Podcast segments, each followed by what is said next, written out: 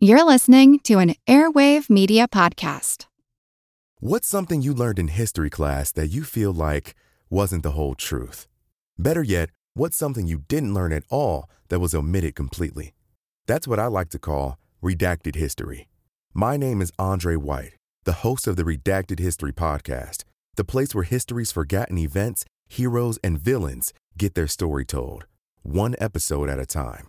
The Redacted History Podcast Real history never dies. Stream the Redacted History podcast on Apple Podcasts, Spotify, or wherever else you get your podcasts.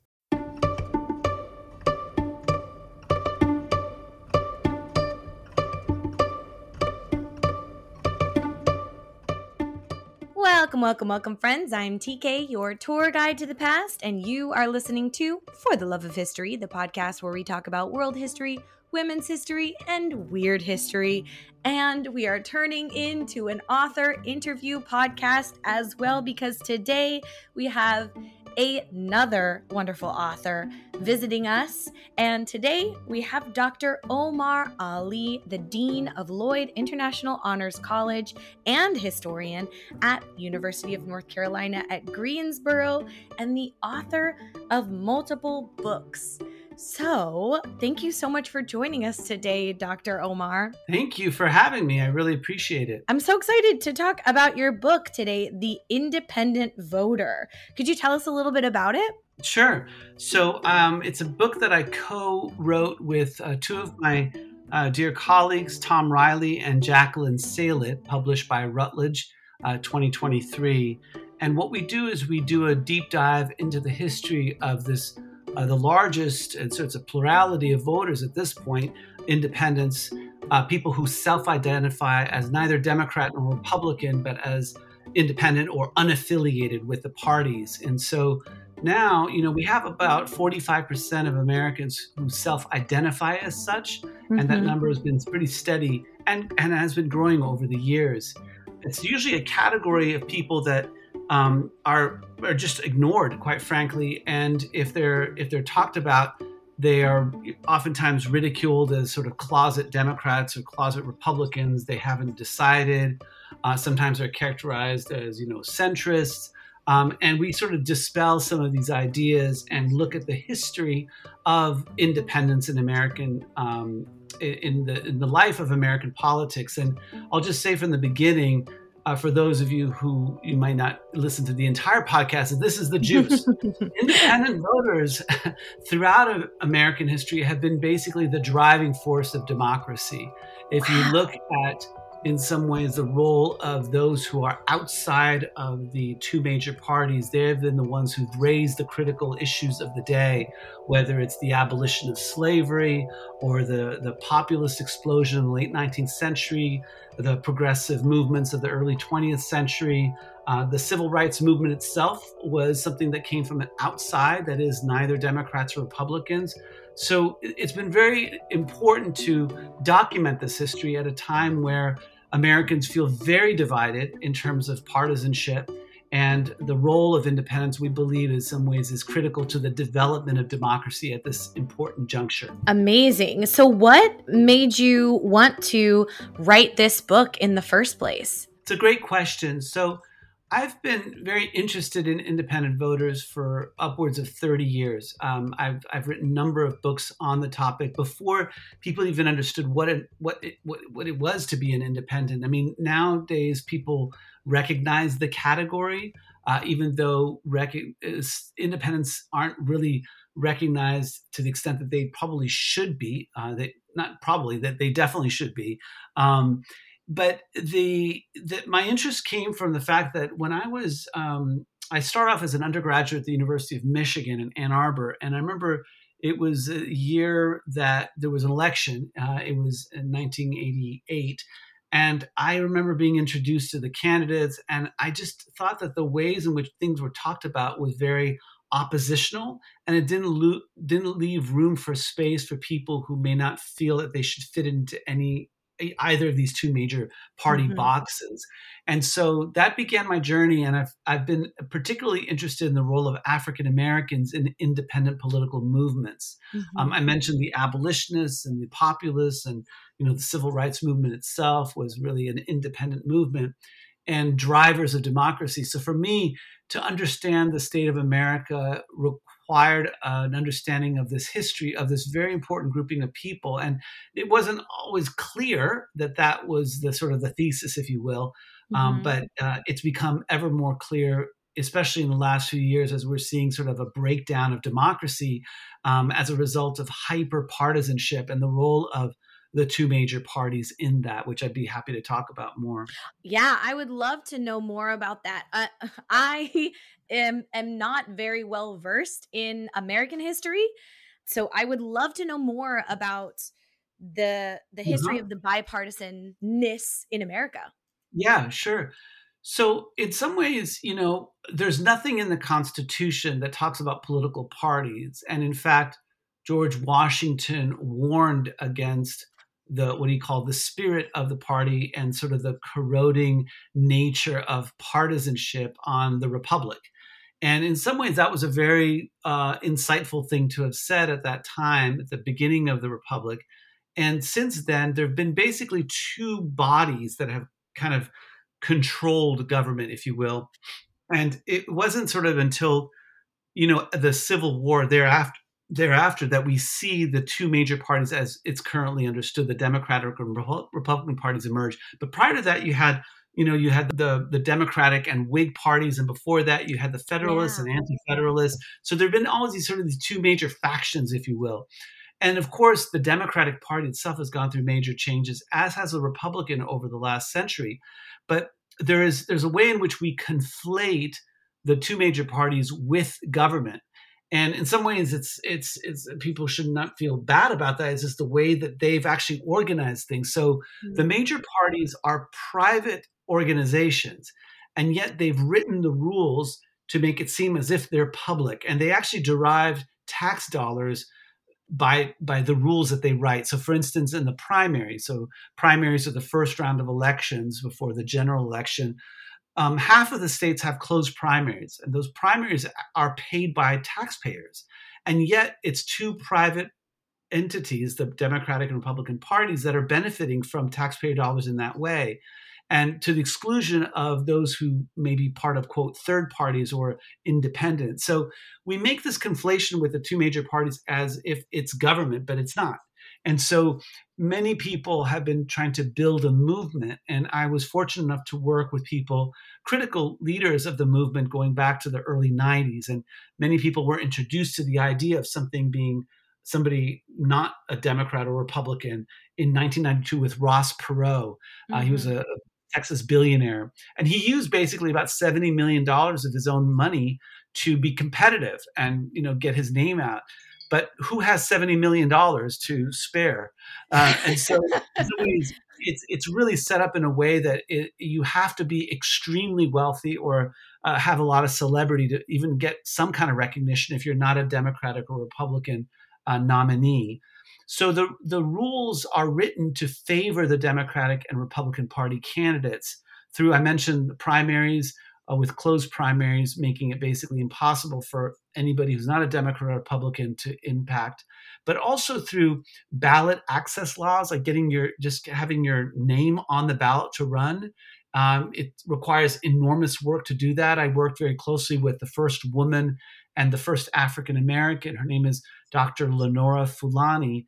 Uh, in 1988, she became the first woman and the first African American to get on the ballot in all 50 states. And I worked on her 92 campaign, and it was all about trying to raise the issue of the lack of democracy in the sense of these independents being excluded from the process. Um, but it's very difficult. And in order for her to get on the ballot in all 50 states, she had to gather about 1.2 um, signatures, and she had to win 11 state lawsuits against election boards. So, again, who has the capacity to do that? Not ordinary citizens. No. So parties have essentially taken over government. I mean, you can say literally that the, the parties have have have have taken over like a coup d'état uh, uh-huh. of the uh-huh. American government. We don't think of it like that, but no, but, yeah. it, they're deeply entrenched. So that's a little bit about uh, the role of of the two major parties, and things have just gotten to a point now where people are really pit against each other, and people don't feel like they have any other choice except for to vote for the lesser of the quote two evils. Mm-hmm. Exactly. Was the Sphinx ten thousand years old? Were there serial killers in ancient Greece and Rome? What were the lives of transgender, intersex, and non binary people like in the ancient world? We're Jen. And Jenny. From Ancient History Fangirl. We tell you true stories and tall tales of the ancient world. Sometimes we do it tipsy. Sometimes we have amazing guests on our show historians like Barry Strauss, podcasters like Liv Albert, Mike Duncan, and authors like Joanne Harris and Ben Aaronovitch. We take you to the top of Hadrian's Wall to watch the Roman Empire fall at the end of the world. We walk the catacombs beneath the temple of the feathered serpent under Teotihuacan. We walk the sacred spirals of the Nazca Lines in search of ancient secrets. And we explore mythology from ancient cultures around the world. Come find us at ancienthistoryfangirl.com or wherever you get your podcasts. And so, how did these two parties get started. So at the Mm. beginning there weren't any parties, right? So what what was the catalyst of this creation? How did it happen? I mean, you know, we have the right to to to assemble and the Mhm. freedom of speech, uh, and in some ways, there are these rights that can bring like-minded people together. And so, the first formation, if you will, were the Federalists and the Anti-Federalists, um, two major sort of different philosophical views on what the government should be like. Um, and over time, uh, you know, it becomes the Democratic and Republican Party uh, after the Civil War. Uh, there were a few, you know, steps in between that I mentioned the Whigs and the Democrats, Mhm.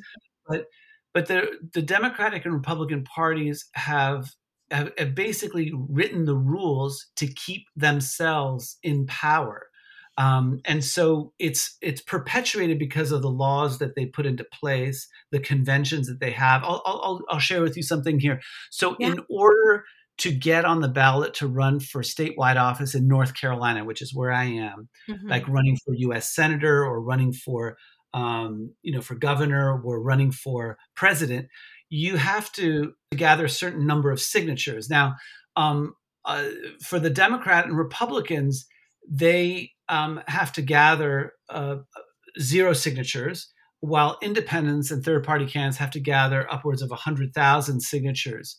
So, yeah, I know it seems outrageous. Uh, and so the rules are written to keep the Democrats and Republicans sort of in those positions of authority. So that's one example. Um, and most people, yeah, most people don't know. I'll give you another example. The the body that oversees the presidential debates is called the Commission on Presidential Debates. They basically are made up of three Democrats and three Republicans. So they won't allow independents into the debates. The last time they did that was in 1992 when Ross Perot was permitted in because each of the major parties thought they would it would help their party Mm. and 20 million people uh, came out and voted for him, which is the largest voter turnout for an independent in American history.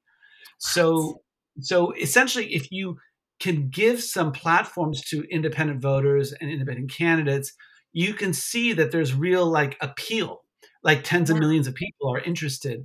Um, so we're in the middle of a long movement uh, of Americans trying to push back against the hyper partisanship and control of the two major parties. So the book basically documents that. It's called The Independent Voter, published Yeah. by Routledge. And it, it goes through that history and also some of the um, legal um, fights and some of the policies. And, and also, we do some surveying. Um, my two colleagues are, are co directors of a center at the University of, Nor- of Arizona Mhm. uh, called the Center for an Independent and Sustainable Democracy at Arizona State University, I should say. Mhm. And they've just done a recent survey that sort of shows just the reception to political reform to open up the process. Um, So, those are some of the things I think that uh, people might be interested in learning more about if you're not a strict Democrat or strict Republican. Um, Yeah. So, anyway, yeah. That's so fascinating. I didn't I didn't know that the Democrats and the Republicans are a private entity. So Yeah. they they just kind of do their own thing and then because they get elected into different positions then they're able to write the laws that exclude other people from entering. That seems not okay to me. That's right you articulated it beautifully that's exactly what has happened that's exactly right. They those who make the rules rule and they are the rule writers and they perpetuate the the their position and so it's a rigged system it's rigged. Yeah, um, truly. Um, you know so yeah it's unfortunate and you know the thing is that many people say well how, why don't these independents just come together and you know elect themselves well it's hard because one of the ways in which politics has been organized in the United States is, is that you have to run with political parties. That's one thing. But also that we think that we actually have to organize around shared ideology. It seems like, of course, mm. you do. That's, you know, if you're a quote progressive, then you should organize around that. If you're more conservative, da, da, da. but the fact is that, and actually, the the founding of the nation was not based on political ideology per se, in terms of where you stand on X, Y, or Z issue. It was mm-hmm. actually it was actually the issue of process. No taxation without representation is a process issue. It's about representation. So what basically independents really run the gamut. They they go across the entire political spectrum, but the one thing that they share in common is a concern about the process being closed. And so it's a democracy issue. So in some ways the most important democracy issue in the United States or in and I would say in, in much of the world, given the mm-hmm. power that the United States have has mm-hmm. internationally, truly is. Right is the issue of democracy right here in the United States, where where at least I am. I know that you're uh, yeah. uh, in Japan. In Japan. but Japan, I mean, Japanese policies are greatly affected by American policies. We've got so many different American military bases anything mm-hmm. that America does with their economy directly affects the Japanese economy. Japan depends so heavily on the US that anything mm-hmm. that happens there pretty much has a ripple effect over here. That's right. That's right. Mm-hmm. Yeah. So yeah, so it's in some ways it's it's really a, a critical movement of people who want to open up the process, but it's very very difficult. But you know, in American history, there have been times where things seem to be insurmountable. Um, and I think that we can point to the civil rights movement as a movement that was dealing with, you know, systemic racism in the form of Jim Crow, and it was a it was a movement that really challenged this and and was able to reach enough Americans to galvanize politicians to do what the American people wanted to, and that culminated in the Civil Rights Act and the Voting Rights Act of 1964 65. But that democracy is not sort of a thing that is gained and then da it's something that's it's a process and it's emergent. And so one has to always be cultivating that that sensibility. Um, so I think that you know I feel very um, I feel very grateful to those generations of Americans and others who've pushed for democracy in the United States. So, uh, in in a way, my small contribution is to document some of this history and to share some of that um, some of that with with people who are interested. Yeah, that it, this book sounds absolutely fascinating. So, I wanted to ask you: Do you talk about what people are doing now to kind of open up the two parties and make it more possible for independents to run? Yeah, thank you for that question. Hmm.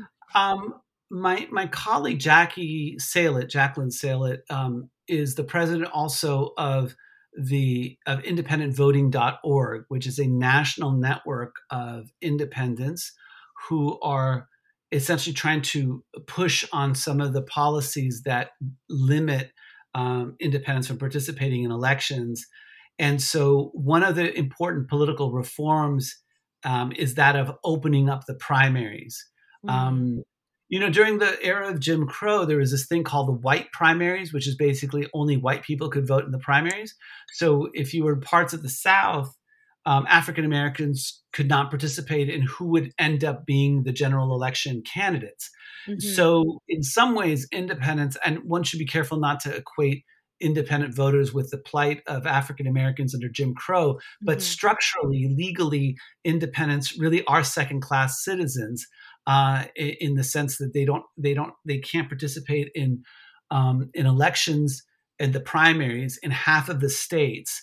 Um, so in some ways, I think independents can draw inspiration from the the courage and the um, sort of creative organizing, a courageous organizing of those who led um, the civil rights movement, uh, primarily African Americans who put their bodies on their lo- on the line to kind of push for some of these changes in the, in the American South and in the country, um, and serve as a model. So independents are really pushing for things like open primaries. Um, I, there are some independents that are really eager to try to get ballot access reforms to make it easier to get on the ballot. Mm-hmm. Um, for a time, people really were trying to get campaign finance reform so that you know um, all candidates would have to have the same amount of money to to to um, to try to you know uh, push for their campaigns. But that movement actually did not do that much for independence, quite frankly, mm-hmm. and it sort of petered out. And especially with the Supreme Court's ruling that is essentially allowed you know corporations and nonprofits to give as much money as they want to campaigns uh, it's sort of we're in a situation where that tactic is not going to not to work mm-hmm. um, but there's there's a number of things that independents uh, would would want to see to open up the process but i would say the most important one the one that's gained the most traction these days is open primaries yeah and by the way i'll just mention yeah. that two of the people that gave us blurbs uh, very kind of them, were none other than Arnold Schwarzenegger. Uh, yeah, he, he, was a former governor of, of, California, but also somebody who's actually really been an advocate for political reform. There's actually a center at the University of Southern California that um, that he helped to fund, but he's a real advocate of, of open primaries. And the other person that blurbed is uh, Andrew Yang, who was a, a Democratic Party candidate. Yeah, he's known. And so these are in some ways two voices that are ostensibly different political parties. Yang comes out of the Democratic Party, mm-hmm. Schwarzenegger out of the Republican, but are recognizing the importance of having a, a more level playing field because ultimately it comes down to policy. So democracy is fine in sort of the abstract. You can say, oh yeah, we should aspire to that. But but the real the reason why I think that's important is because unless you have more opening uh, in terms of policy decisions, some of the most brilliant ideas aren't going to see the light of day because of partisan interest. Mm-hmm. And so um, there are there are programs, after school programs. I've been involved for many years in the All Stars program um, that does some really good work with young people. But there's you know there's literally dozens of, of of things that people are doing on the ground, but because they don't have the political clout, the partisan connections, they don't get to see the light of day. So we sh- we are doing ourselves a disservice by not maximizing democracy to at least have a shot of different ideas surfacing to deal with the really the intractable intractable problems of poverty in America, environmental degradation. Um, these are major issues. The healthcare system. We have people who are doing some really good things, and mm-hmm. unfortunately, the models are very um, vested in in the current partisan structure because the people who fund the electors are the ones who have the money to then reinforce certain policies, and the partisans play that role in being the gatekeepers. So mm. we need to mm. bust that open. Yeah. So basically, hope is not lost. There are people who are working towards busting open this system, and uh, we, yeah. we we can feel confident that hopefully someday the this bipartisan system will not be as strict as it is right now. Yeah, that's well put. In some ways, you can't get rid of political parties, but you can diminish their influence and increase the voices of ordinary people. In some ways, it's that simple. Um, so, you know, everybody has a right to be part of a political party, but not when they're controlling the political process that's ultimately yeah. determining policy. Yeah. You know? That seems a little bit unfair, to put it very, very lightly. So, at the mm-hmm. risk of you know, just giving away everything in your book, I will end our chat here so that there's mm-hmm. a little bit left um, for people to want to go read your book, The Independent Voter. I will put links to where you can purchase this book in the show notes and over on Instagram. Please go pick this up. I am going to hop online and get it myself as soon as we're off this uh, meeting. because it sounds so interesting. Thank you so much, Dr. Omar, for coming on and talking about this. I feel like my mind has just been blown. They're they're, they're private entities, the Democrats yeah. and the Republicans. So crazy. So yeah. crazy. Oh yeah. my gosh. Okay. Thank you so much for having me. I really appreciate it. Of course, it's my absolute pleasure. Thank you so much for reaching out, and uh, I will see you in the outro. Well, dear one, thank you so much for joining me for one of the most eye opening episodes that we have had. And thank you again for Dr. Omar Ali for coming on to tell us all about his book, The Independent Voter. Remember, it is voting season right now, so make sure that you are registered to vote. And if you can, get out to the polls. If you enjoyed this episode, consider leaving a rating or review, which really, really helps the podcast reach more potential history BFFs. And if you'd like to support more history goodness and have some more history goodness, you can head on over to Patreon to support the podcast. Patrons help give me the ability to make better and better content for you each week. They really help this podcast keep going. So, your support means the world to me, and I cannot thank you enough. And if you'd like to get your hand, hand, or both hands on some of the most comfy sweaters for the winter season, you can head on over to For the Love of History merch store. Links in the show notes. And with that, I will say, please do something that makes you happy this week. Drink your water. And I will see you next week, my delicious little donut, when we uncover the secrets of the Okinawa Cave Girls. Okay, love you. Bye. Why is there a metronome right now? Okay. Hello, everyone. Stakuyi here. And I'm Gabby. And we are the hosts of History of Everything, a podcast which you can probably guess by the name is, well, I mean, it's about everything. Do you want to know why people thought potatoes were evil and would give you syphilis? Are you curious about all the stories of the terrible and stupid ways that people have kicked the bucket over the years? Do you want to hear tales about all of the different badasses of history and the lives that they had brought to life? Well, if so, then look no further. History of Everything is just the right podcast for you. It's available on Spotify, Pandora, and anywhere else that you get your podcast from. Join us for some fun and just see how weird and wacky history can be.